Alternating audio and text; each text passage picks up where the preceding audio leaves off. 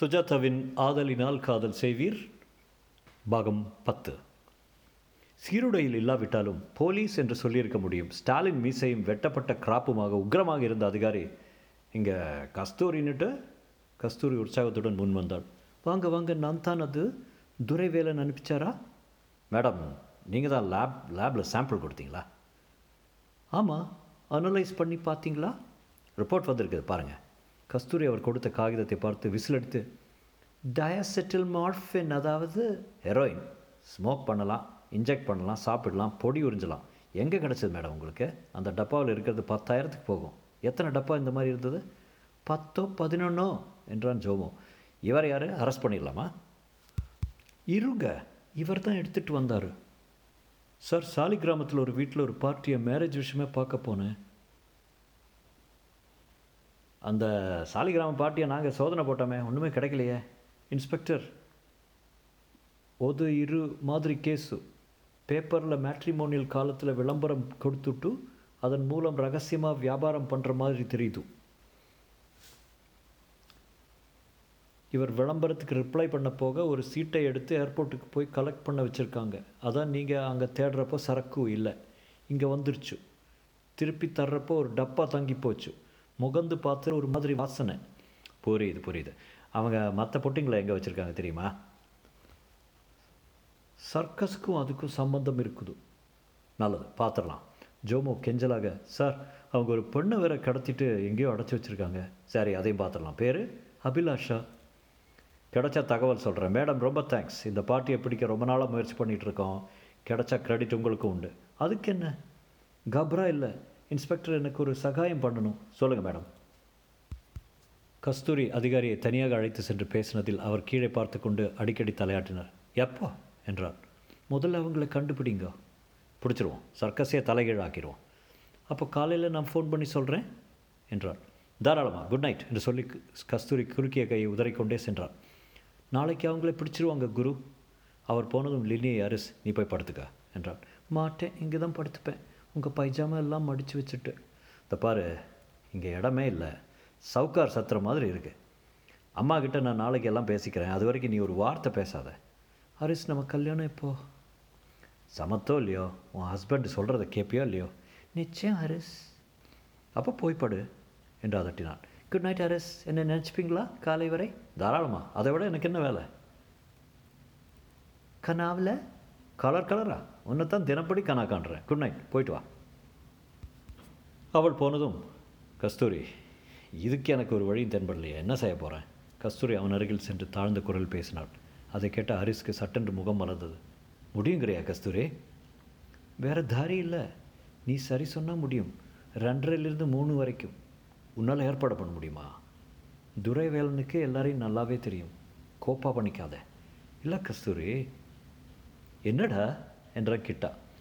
இது வேற விஷயம். போய் படுத்துக்கோ என்றாள் கஸ்தூரி. ஜோமோவுக்கு தூக்கம் வரவில்லை. அபிலாஷாவை பற்றி கவலையாக இருந்தது. எந்த சர்க்கஸ் மூலையில் எங்கே அடைபட்டு என்னவெல்லாம் கஷ்டப்படுகிறாளோ கடவுளே அவளை எப்படி காப்பாற்றுவது? அந்த இன்ஸ்பெக்டர் கண்டுபிடிப்பாரா? அபிலாஷா ஒரு அம்புக்கூட்டில் அடைந்திருக்க அருகே வாளை சுழற்றி கொண்டு உலவிக் கொண்டிருந்த சிங்கத்திடம் ஜோமோ அன்றாக்கல்ஸ் உடையில் நான் உன் பாதத்தில் முள்ளெடுத்தேனே சிங்க சிங்கமே ஞாபகம் இல்லையா அவளை விட்டு விடுகிறேன் விட்டுவிடேன் என்றான். அதெல்லாம் கதை. இப்போது பசிக்கு உன் காதலி தான் என்று உள்ளே சென்று அவளை பாதத்தால் அடித்து வீழ்த்த அபிலாஷா பரிதாபமாக காப்பாற்றுகளேன் ஏதாவது செய்யுங்களேன் ஜோமோ ஜோமோ என்றாள். ஏ ஜோமா கண்விழித்தான் அபிலாஷா நின்று கொண்டிருந்தான். என்னது? எங்கள் வீட்டு மாப்பிள்ளை ஒம்பது மணி வரைக்கும் தூங்குறீங்க? அபி அபி அபிலாஷா நீங்கள் தப்பிச்சிட்டிங்களா? இதுவும் கனவா? இல்லை சாட்சாத் நான் தான். பயந்துட்டிங்களா? என்று சிரித்தார் எப்படி தப்பிச்சிங்க? எப்போ தப்பிச்சிங்க? நேற்று சாயங்காலமே தப்பிச்சிட்டேன். அவங்கெல்லாம் யாருங்க? மாப்பிள்ளையும் இல்லை ஒரு இழவும் இல்லை. ஏதோ சந்தேக கேஸுங்க. உங்களை கடத்திட்டு போயிட்டாங்களே. என்ன ஆச்சு அப்புறம்? ரொம்ப துன்புறுத்தினாங்களா? அதெல்லாம் ஒன்றும் இல்லை. உங்களை கடைக்கு அனுப்பிச்சாங்களா? படக்குன்னு அந்த மூக்கு பெருசான ஆள் திரும்பி வந்து காரை கிளப்பினா நான் எங்கேயே போகிறேன்னு சிஸ்டர் ஜாஸ்தி ட்ரபிள் கொடுக்காதீங்க.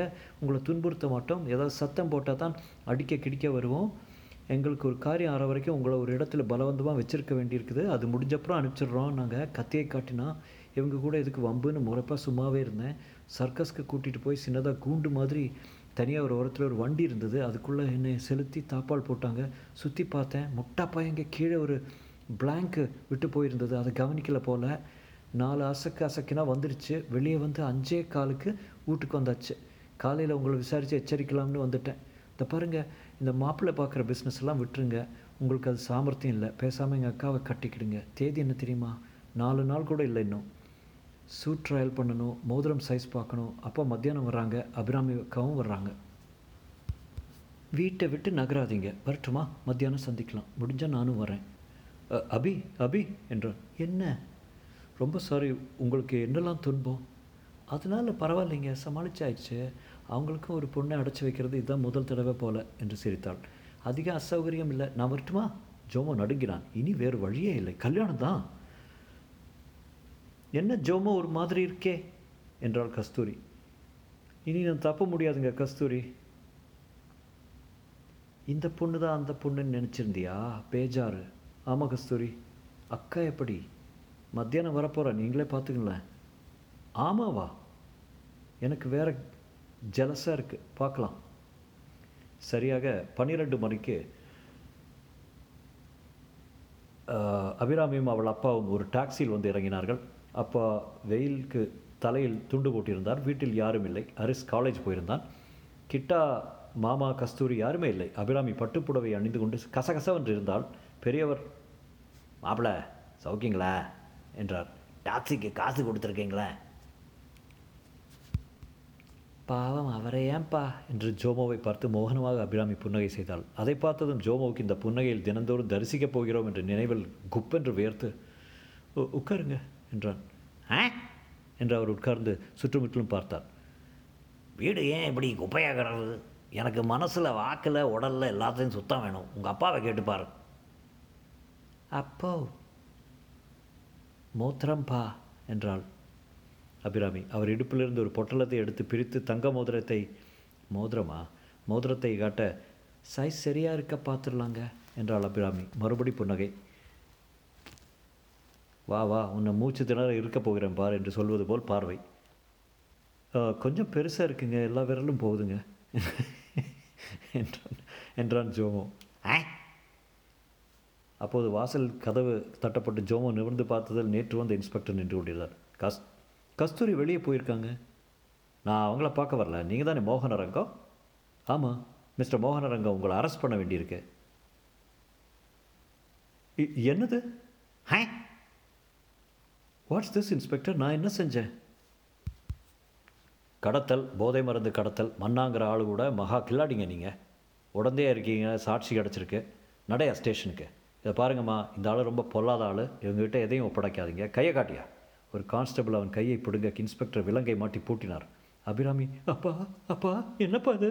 என்றாள் தியாகி சுந்தரம் குவிட் இந்தியா நாட்களில் சிறைக்கு போய் பழக்கப்பட்டவர். அப்போது ஒரு வெள்ளைக்கார சார்ஜன் எக்கச்சக்கமாக தாடையில் அடித்ததில் காது மந்தமானவர்.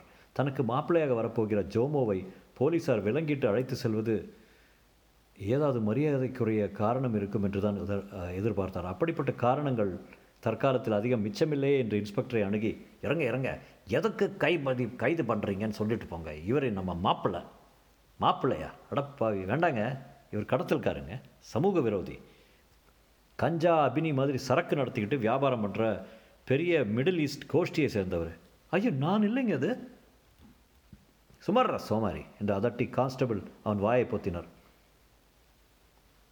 பணம் வாங்கியிருக்கானா? அட்வான்ஸா? எல்லாத்தையும் திருப்பி வாங்கிட்டு நிதானமாக விசாரித்து வேறு மேப்பில் பாருங்கள் இவன் வேண்டாம். இவன் தான் வேணும்னா மூணரை வருஷம் சிறைவாசம் மினிமம் காத்திருக்கணும். எப்படி சௌகரியம்? வேறு மாப்பிள்ளை பாருங்கள் நான் சொல்கிறேன் போலீஸில் எத்தனையோ துடியான பசங்க இருக்காங்க. யோ நடா ஸ்டேஷனுக்கு. வாங்கின பணத்தை திருப்பி கொடுத்துருவியா? எல்லாத்தையும் செலவழிச்சிட்டியா? அடா படுபாவி. சாது போல இருந்துட்டு. நல்ல வேலைப்பா. இவர் மொழியே சரியால அபிக்குட்டி தான் கட்டாயப்படுத்தி. எங்கே அவ? என்றாள் அபிராமி. ஐயா ஐயா இவர் சொல்கிறது நம்பாதீங்க. நான் பேப்பரில் விளம்பரம் பார்த்து விருகம்பாக்கத்தில் இல்லை சாலி கிராமத்தில் உளறான் பாருங்க. நடா ஏனா? அவர் ஜோமோவின் பிடரில் உந்தி தள்ளுவதற்கு முன் அவனே காத்திருக்கும் ஜீப்பை நோக்கி சொந்த சக்தியில் ஓடினான். நல்ல வேலை தப்பிச்சேம்மா நீ என்று சுந்தரம் தன் மகளை அணைத்து கொண்டார். ஜீப்பில் இன்ஸ்பெக்டர் பேசாமல் வந்தால் போகிற வழியிலேயே கைவிலங்கை கழட்டினார்கள் ஐயா நான் வந்து பேசாமல் போலீஸ் ஸ்டேஷன்டே வாங்க. ஐயா நான் வந்து ஒரு ஒரு பூச்சிங்க. அவங்களோட சம்மந்தமே இல்லாதவன். கடத்தலுக்கும் எனக்கும் எல்லாம் தெரியும். அவங்க ரெண்டு பேரையும் அரெஸ்ட் பண்ணியாச்சு. டப்பாக்களை எல்லாம் சிங்கத்தோட கூண்டிலே ஒழிச்சு வச்சுருந்தாங்க. பெரிய கைங்க. எஸ்பி கமிஷனர் எல்லாருக்குமே சந்தோஷம். பின்ன என்ன ஏன் அரெஸ்ட் பண்ணீங்க? கஸ்தூரி அம்மா தான் அரெஸ்ட் பண்ணிவிட்டு உடனே விடுற விடுறதா சொன்னாங்க. எதுக்கு? கொஞ்ச நேரத்தில் தெரியும். போலீஸ் நிலையத்தில் கஸ்தூரி காத்திருந்தாள். என்ன குரு? அடிச்சிட்டாங்களா? சும்மா லேசாக தட்டினா அவ்வளோதான் தேங்க்யூ இன்ஸ்பெக்டர் கஸ்தூரி என்னங்க இதெல்லாம் ட்ராமா கஸ்தூரி அவன் அருகில் வந்து குரு உனக்கு குண்டு பொண்ணை கல்யாணம் பண்ணிக்க இஷ்டம் இல்லை தானே? இல்லை தான் இப்போ என்னாச்சு? ஜெயில் போகிற மாப்பிள்ளை வேணும்னு சொல்வாரா? வேணாம்னு சொல்வாரா? ஜோமோவுக்கு பளிச்சென்று வெளிச்சம் போட்டது. அட இப்போ புரியுது. அதுக்கு தான் சரிய சரியான சமயம் பார்த்து உன்னை அரெஸ்ட் பண்ண வச்சேன். கல்யாண தேதி வரை தலைமறைவார் இனி அந்த தாத்தா உன்னை மாப்பிள்ளைய நினைப்பாரா சொல்லு. ஸ்மக்லிங் பார்ட்டியை பிடிச்சாச்சு. என்னடா சிங்கம் சிங்கம்ங்கிறானே பார்த்தா சிங்கம் கூட்டில் மால் ஒழிச்சு வச்சுருக்கான். கண்டுபிடிக்கிறதுக்குள்ளே பேஜாராயிடுச்சு. நானும் வேன் வேன் ஜோதே போயிருந்தேன். ஃப்ளைட்டில் வந்ததை ஏர்போர்ட்லேயே விட்டுட்டு பேப்பரில் போட்டு வியாபாரா? ரொம்ப கில்லாடி. எனக்கு தமிழ் தமிழ்நாடு போலீஸ் மெடல் கொடுப்பாங்க. வாங்க மனைக்கு போயிடலாம் கொஞ்சம் கெலசா பாக்கி இருக்குது கஸ்தூரி கஸ்தூரி உங்களுக்கு நான் எப்படி தேங்க்ஸ் சொல்கிறதுன்னு எதுவும் வேண்டாம் குரு நிம் சந்தோஷம் நம் சந்தோஷா. கஸ்தூரி ஜொதே ஜொமோ வீடு திரும்பும்போது அடிக்கடி கை கடிகாரத்தில் மணி பார்த்து கொண்டே இருந்தாள். இந்நேரம் வந்திருக்கணும் என்றாள். மாடிக்கு வந்தபோது வாசல் சின்ன செருப்பை பார்த்துவிட்டு ஜோமோ கீழே போய் லின்னி கூட்டிட்டு வா என்றாள். ஜோமோ புரியாமல் கீழே சென்றான். லின்னி ஹாலில் அப்போதுதான் வெளியே போய் வந்திருந்தவள் புத்தகம் படித்துக் கொண்டிருந்தாள். லின்னி என்ன ஜோமோ? மேலே வா கொஞ்சம். அரிஸ் வந்தாச்சா? வந்திருக்கணும். இதோ வரேன். அரிஸ் இருந்தால் அதை விட வேறு வேலை என்ன? என்று துள்ளிக்கொண்டே தன் மேக்ஸை அள்ளிக்கொண்டு குதூகலத்துடன் மாடிப்படியை இரட்டை இரட்டையாக கடந்து அரிஸ் என்று கீச்சுக்குரல் கூப்பிட்டு கொண்டு உழைய நுழைய ஜோமோ பின்னால் சென்றான் சென்றான். ஹால் கதவு உருக்கழித்து சாத்தியிருந்தது. திறந்திடும் திடுக்கிட்டாள். கிட்டாவின் கட்டிலில் ஹரிஸ் மல்லாந்த வாக்காக உட்காராமலும் படுக்காமலும் ஒரே மாதிரி போஸில் இருக்க அருகே மோடாவில் தங்கத் திரவமும் தூள் பக்கோடாவும் மந்தார இலையில் சுற்றி வைத்த ஜிகினா பீடாவும் தெரிய டேப் ரெக்கார்டல் பங்கஜ் உதாஸின் கசல் மெலிதாக கேட்க ஊதுபத்தியின் புகை பரவியிருக்க சிக்கனமான உடை அணிந்த ஒரு பெண் அரிசின் முன்னே கருப்பு திராட்சை கொத்தை தான் ஒரு கடி அரிசி ஒரு கடி என்று தொங்கவிட்டு கொண்டிருக்க கால் கொலுசின் சப்தத்தில் இணையாக கிக் கிக் என்று சிரித்து கொண்டிருந்தாள். அவள் தோளை சுற்றி கைபோட்டு அரிஸ் உமர் கய்யாமின் கொள்ளுப்பேரன் போல் உட்கார்ந்திருந்தாள். வா ஜோமா வாலினி பக்கோடா சாப்பிட்றியா? என்றான் குழலாக Haris Haris what is this Haris? என்றாள் லெனி வலியங்குருவி போன்ற குரல் Leni this is my student உன் பேர் என்ன சொன்ன? சு சு என்றாள் அவள். ஃபிலிம் ஸ்டார் என்ன படம்? ஐயாவுக்கு எந்த ஊர்? ஜாலர்பேட்டை என்றான் மோகன்.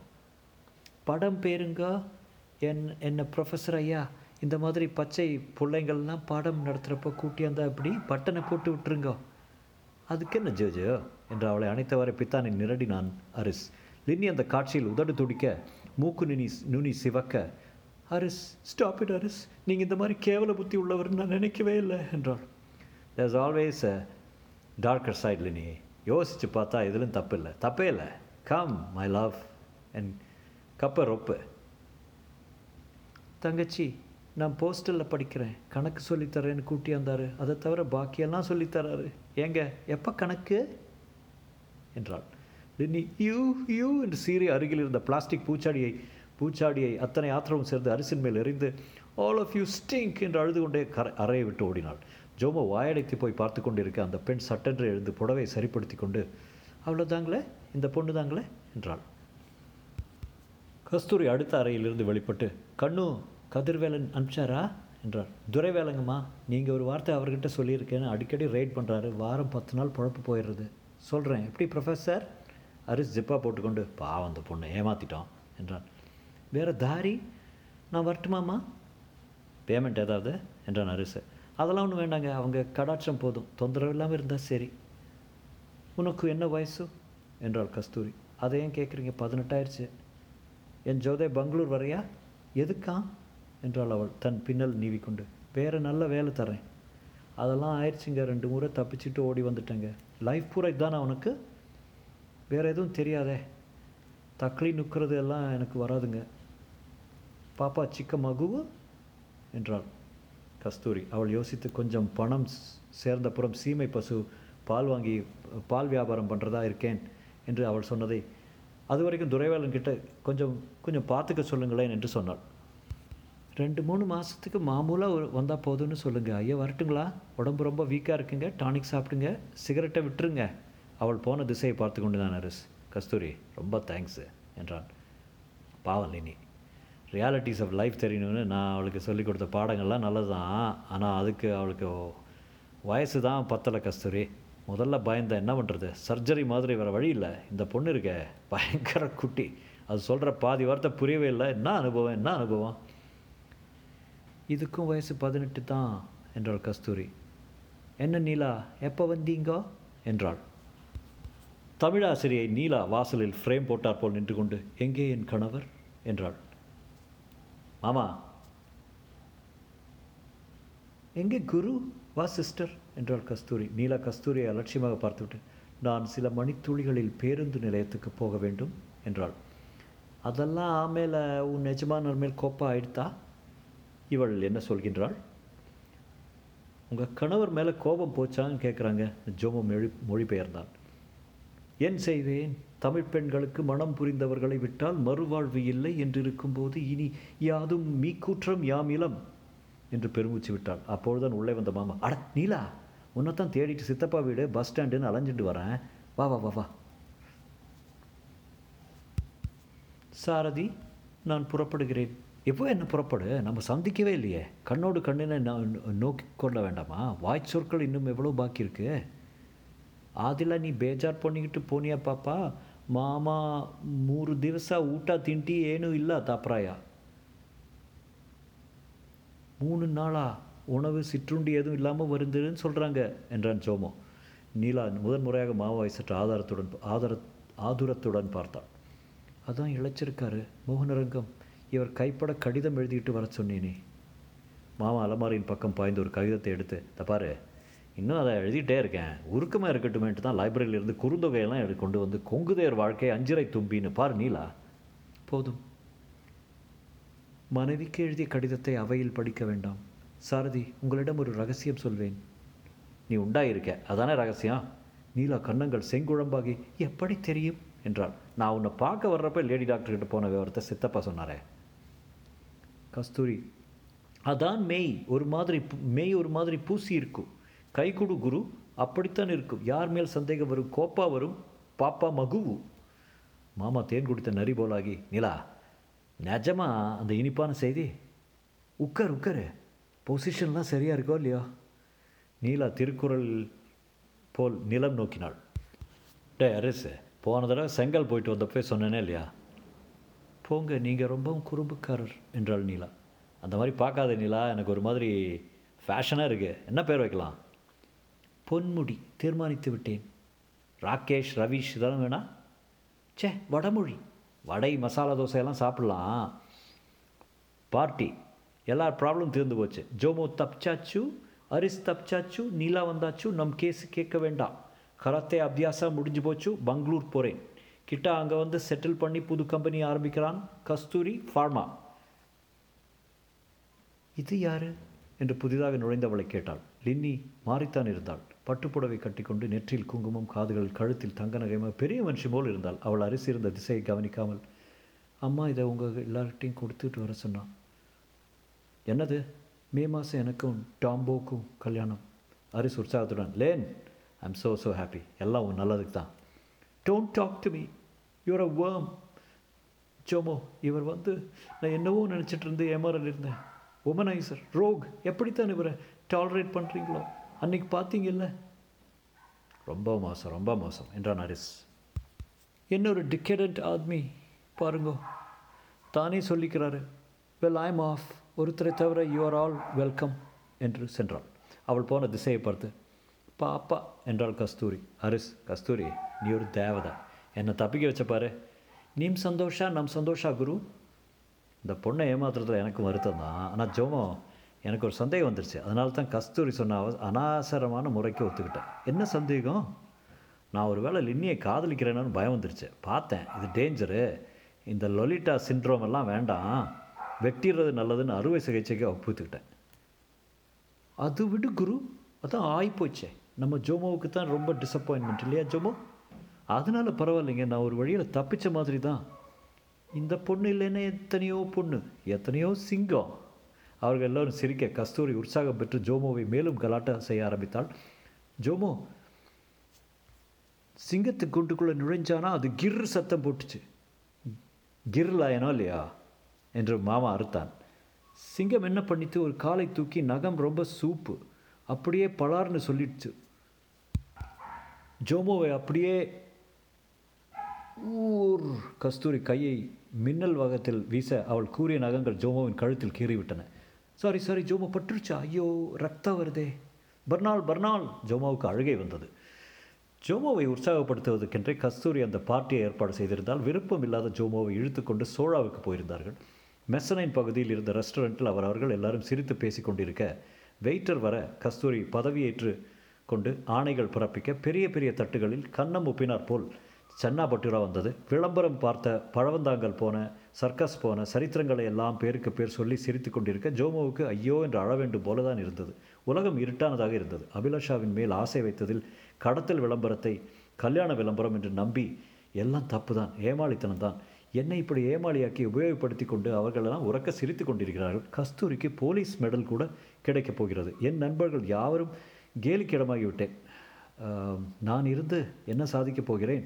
கடற்கரைக்கு போய் என் தனிமையில் புழுங்கி அவமானம் தாங்க முடியாமல் செத்து போகிறேன். அதுதான் நல்லது. என்ன ஜோமோ?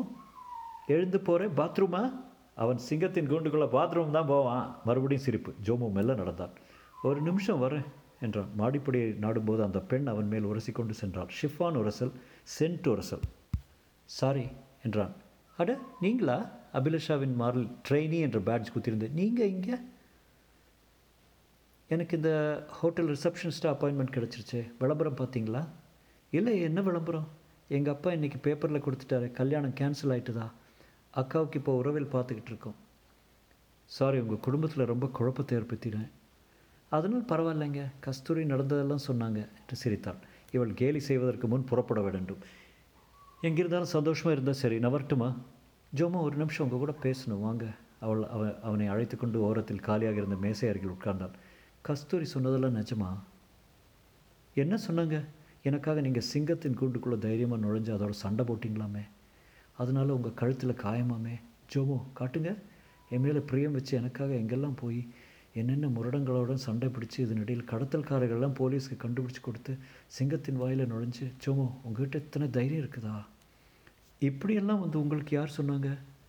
கஸ்தூரி தான் சொன்னாங்க. காட்டுங்க பார்க்கலாம்.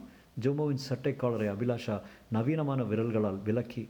ஆ ஆமாம் நிஜமாகவே நகம் கீறி இருக்கு என்னம்மா சிங்கம் கீறி இருக்கு ச்சே ஜோமோ எனக்காக நீங்கள் இவ்வளோ கஷ்டப்பட்டீங்களா? இவ்வளோ அபாயத்தை சந்திச்சிங்களா? பெண்களை இவ்வளோ மதிப்பீங்களா? அவங்களுக்காக உயிரை கூட சுச்சமாக மதிச்சு ஜோமோ உங்களை ஒன்று கேட்கலாமா?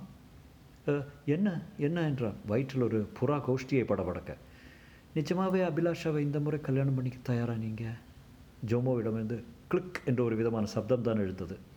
சாயங்காலம் ஆறரையோட டியூட்டி முடியுது. என்னை வந்து சந்திப்பீங்களா? என்று அபிலாஷா புறப்பட்டு மறைய. ஜோமோவுக்கு மூச்சு திணறல் லேசான மயக்கம் போல வருமின் தூரத்தில் கஸ்தூரி கட்டை விரலை உயர்த்தி அவனை நோக்கி கண்ணடித்து சிரிப்பதை பார்த்தான். முற்றும்.